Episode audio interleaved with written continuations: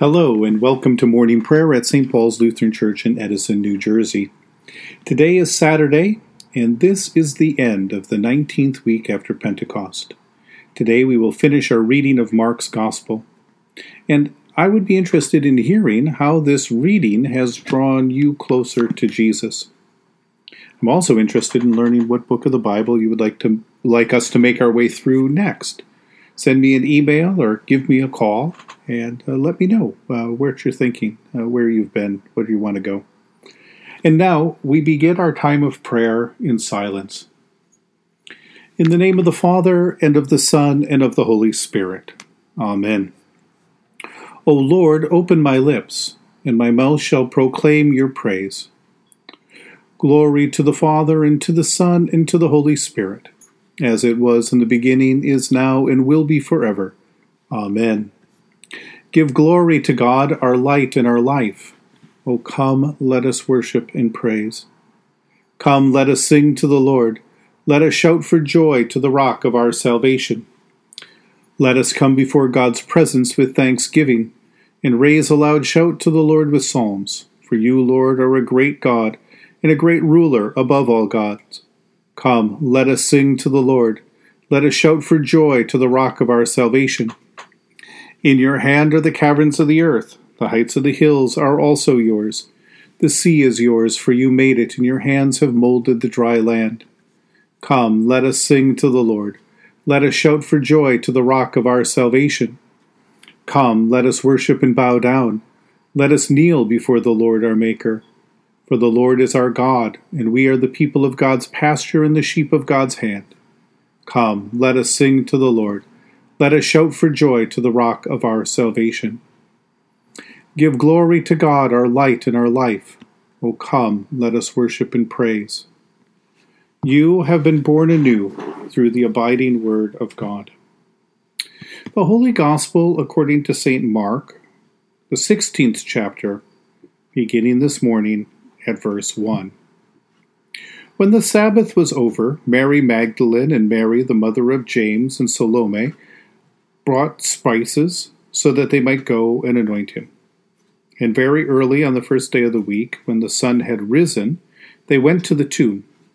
They had been saying to one another, Who will roll away the stone for us from the entrance of the tomb?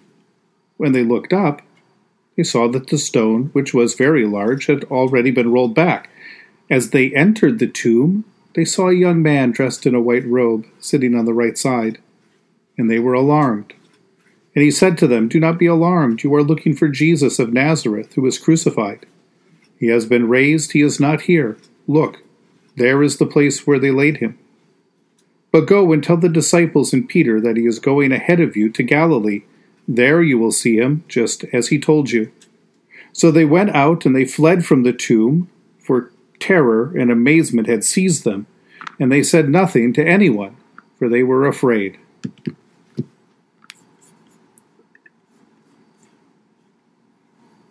The women, Mary Magdalene, Mary, the mother of James, and Salome, who had been looking on from a distance, are now front and center. It is a beautiful way that they uh, have planned, uh, something absolutely beautiful for them to wake up early in the morning to go to the tomb to anoint Jesus' body what a magnificent sign of love and respect, and I'm sure also painful on their part, uh, a mournful trip. And I suppose if everything had worked out according to their plans, there might have been some healing in this, in giving them a sense that they were the ones who were faithful to the end. It would be a beautiful way for them to bring to an end their time with Jesus.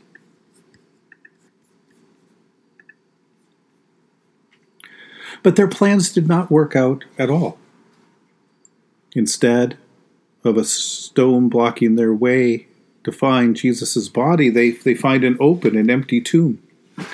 Jesus has been raised from the dead. Jesus is alive. Their time with Jesus does not come to an end, but for everyone, there is a new beginning with Jesus. This is not the the rituals of mourning to bring closure and, and come out with a new way of looking at the world. This is rejoicing, but still a, a new beginning that circles back to their beginning together in Galilee. The risen Jesus will meet the disciples and Peter there. The good news of Jesus' resurrection then contains two parts. The first part are the sim- is the simple good news that Christ has been raised from the dead, just as he promised. The second part comes with these instructions on where the disciples might find him. In this case, Mary, Mary, and Salome are, are, are to tell the disciples that Jesus is waiting to meet them in Galilee.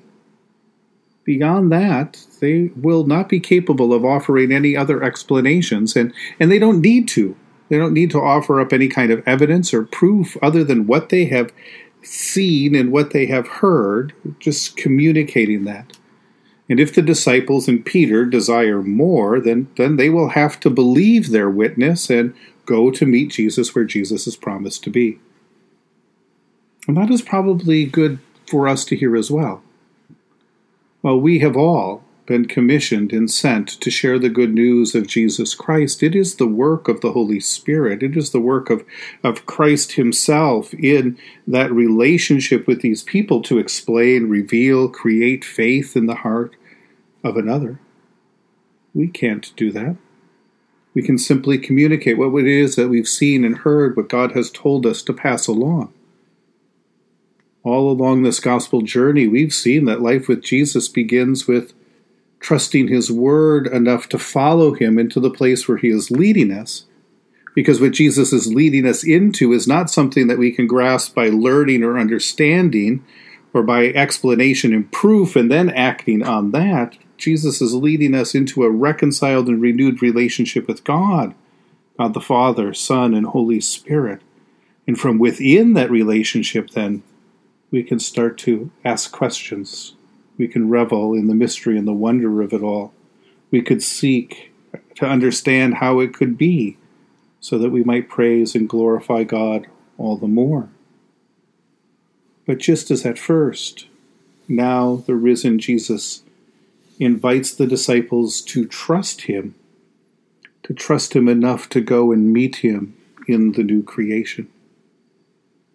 Mark's gospel ends here. We will read some later additions to it next week, an effort uh, that some have made to bring the story to a more proper conclusion, not without use, but uh, uh, some Bible scholars wonder if this abrupt ending to the gospel might actually be its real ending and might be a way of making us experience Christ in a way that makes this text in this experience of Jesus a circular adventure, a lifelong reflection for disciples on who Jesus is and what Jesus has done. The invitation to go back to Galilee invites us to turn back to the beginning of this story and to experience once again, this time through faith, through the faith that has been given now that Jesus has been raised from the dead. Now that we know the end, the story makes sense to us in new ways. Words we thought we understood will communicate something else. Events that puzzled us will now be revealed for the, what they are. There was a reason along the way that Jesus would not let the news about him be told. That is until now.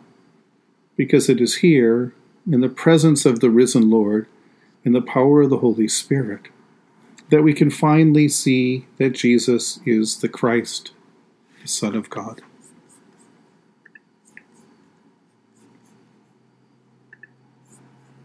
In the tender compassion of our God, the dawn from on high shall break upon us. Blessed are you, Lord, the God of Israel. You have come to set your people free. You have raised up for us a mighty Savior, born of the house of your servant David. In the tender compassion of our God, the dawn from on high shall break upon us. Through your holy prophets, you promised of old to save us from our enemies, from the hands of all who hate us to show mercy to our forebears and to remember your holy covenant. This was the oath you swore to our father Abraham, to set us free from the hands of our enemies, free to worship you without fear, holy and righteous before you all the days of our life. In the tender compassion of our God, the dawn from on high shall break upon us.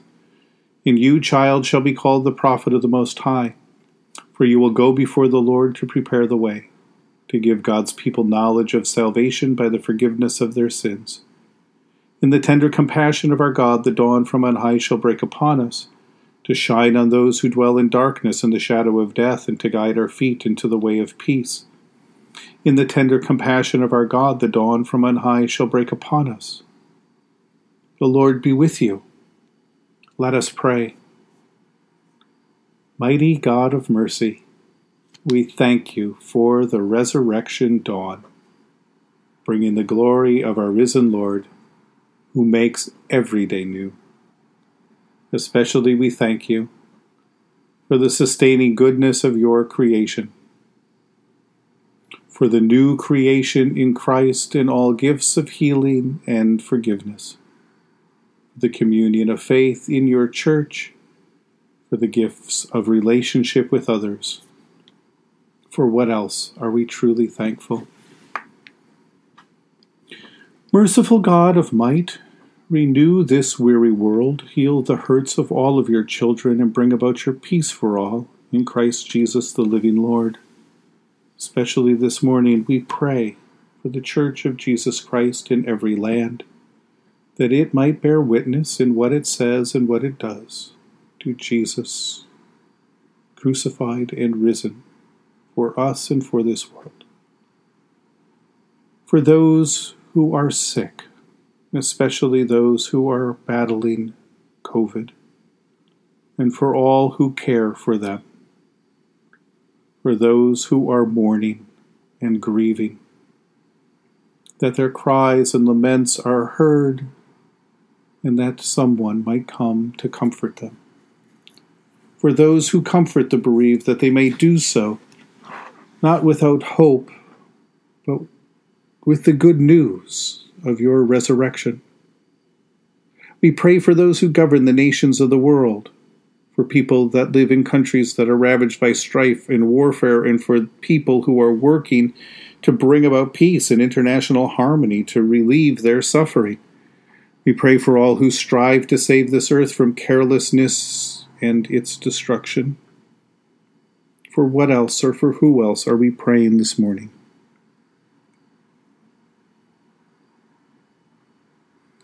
Almighty and everlasting God, you have brought us in safety to this new day. Preserve us with your mighty power, that we may not fall into sin nor be overcome in adversity. In all we do, direct us to the fulfilling of your purpose through Jesus Christ our Lord. Amen. Lord, remember us in your kingdom and teach us to pray, Our Father who art in heaven, hallowed be thy name. Thy kingdom come, thy will be done on earth as it is in heaven. Give us this day our daily bread, and forgive us our trespasses, as we forgive those who trespass against us. And lead us not into temptation, but deliver us from evil. For thine is the kingdom, and the power, and the glory, for ever and ever. Amen. Let us bless the Lord. Thanks be to God.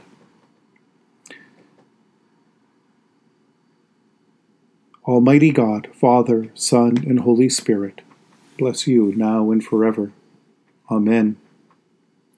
Go forth into the world to serve God with gladness. Be of good courage, hold fast to that which is good.